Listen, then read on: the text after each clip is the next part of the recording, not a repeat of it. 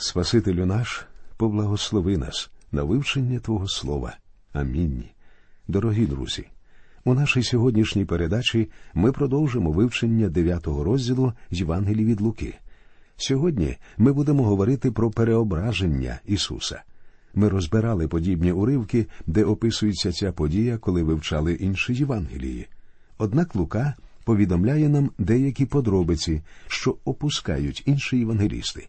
Давайте прочитаємо 27-й вірш. Правдиво ж кажу вам, що деякі тут із присутніх не скуштують смерти, аж поки не побачать Царства Божого. Цей вірш викликає чимало суперечок і розбіжностей серед богословів. Однак мені здається, що подібні суперечки зовсім безпідставні, тому що сам апостол Петро пояснює для нас зміст цього вірша, говорячи, що був очевидцем величі і слави Божого царства. І що ж бачив апостол? Петро своїми власними очима бачив переображеного Ісуса на святій горі. Він говорить нам про це у своєму другому посланні у першому розділі. Бо ми сповістили вам силу та прихід Господа нашого Ісуса Христа, не йдучи за хитро видуманими байками, але бувши самовидцями Його величі, бо Він честь та славу прийняв від Бога Отця, як до нього прийшов від величної слави голос такий це син мій улюблений, що я його вподобав.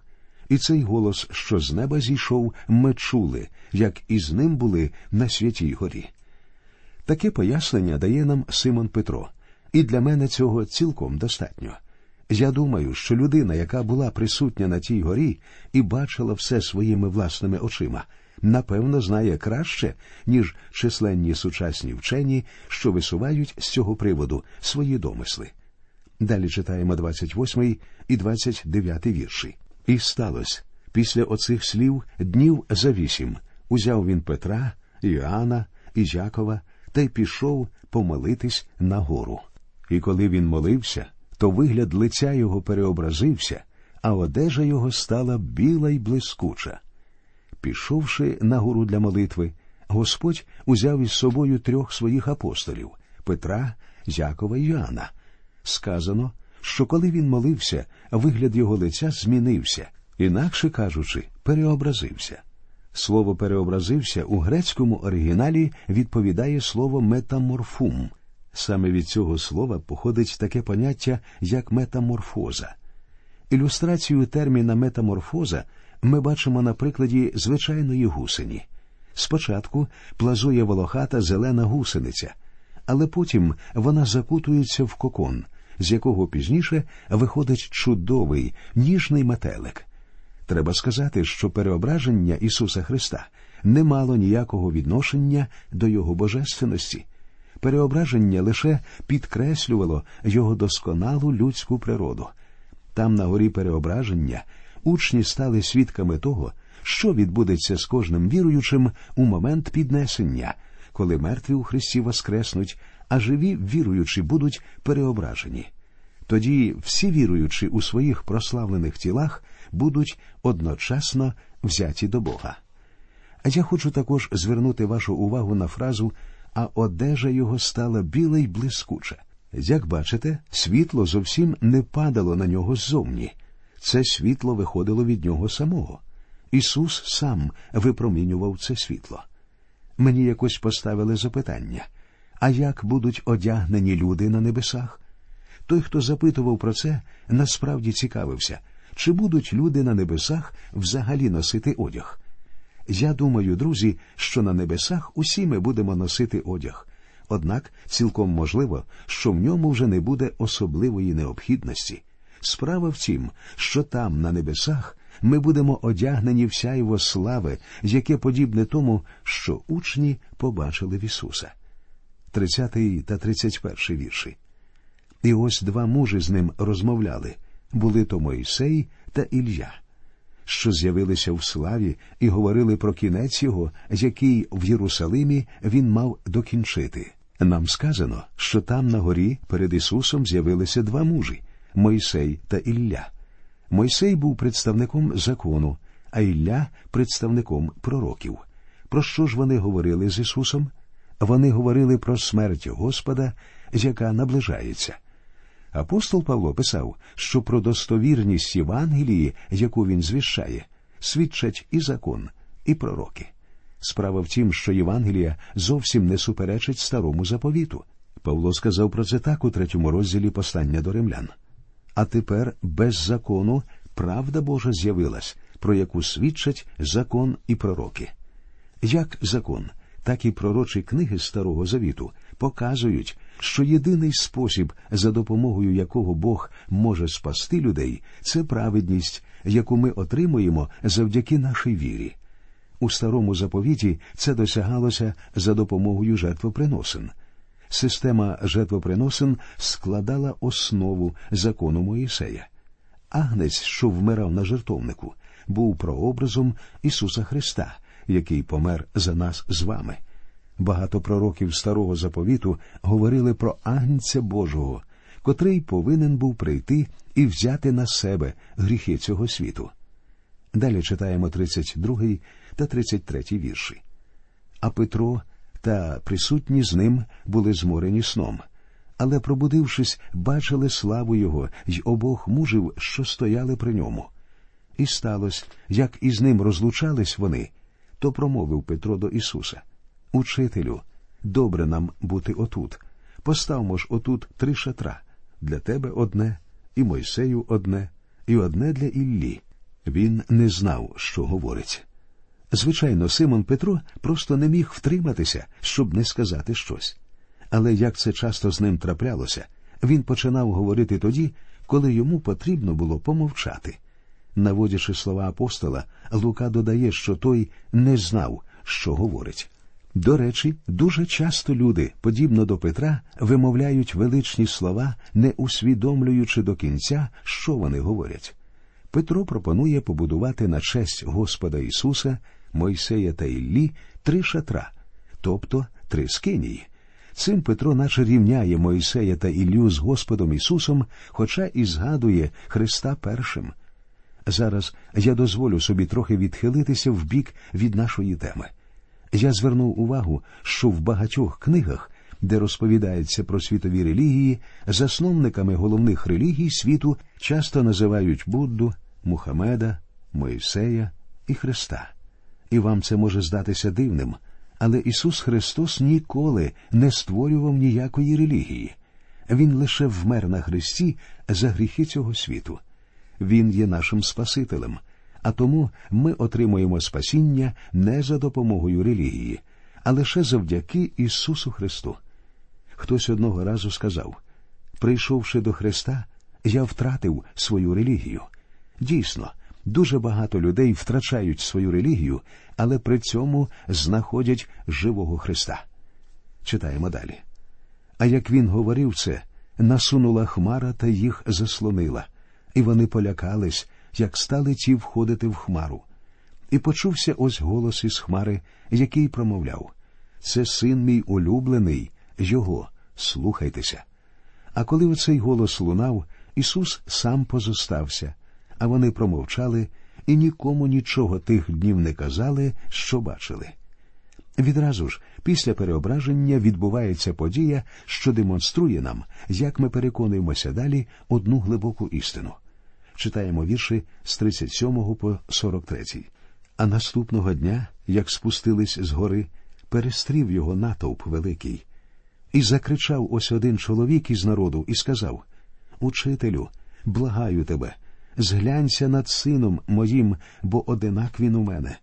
А ото дух хапає його, і він нагло кричить і трясенем, аж той піну пускає, і, вимучивши він його, на силу відходить. І учнів твоїх я благав його вигнати, та вони не змогли. А Ісус відповів і промовив О, роде невірний і розбещений, доки буду я з вами і терпітиму вас. Приведи свого сина сюди. А як той іще йшов, демон кинув його та затряс. Та Ісус заказав тому духу нечистому і вздоровив дитину і віддав її батькові її. І всі дивувались величі Божій. Я думаю, що цей уривок чудово зображує наш світ. Дійсно, Ісус перебуває у своїй славі на небесах разом зі своїми учнями.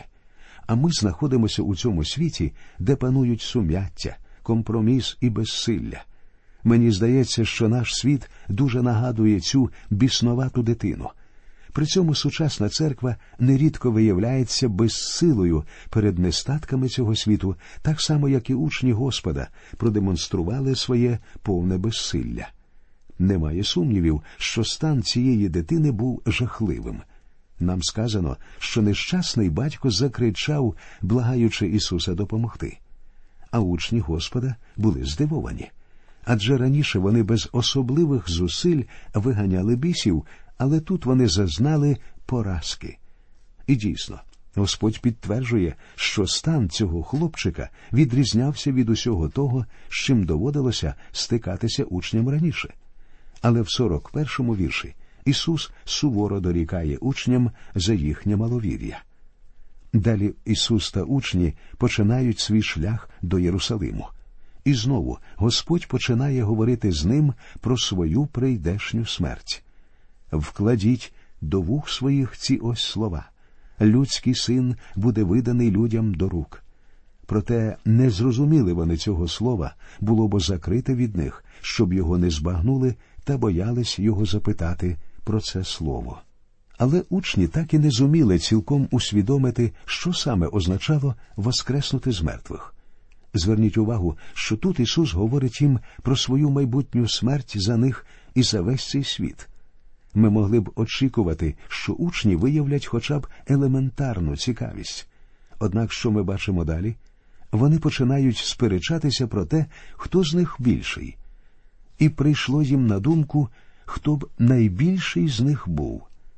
Ми могли б подумати, що після переображення учні відчують смиренність і будуть покірні його волі.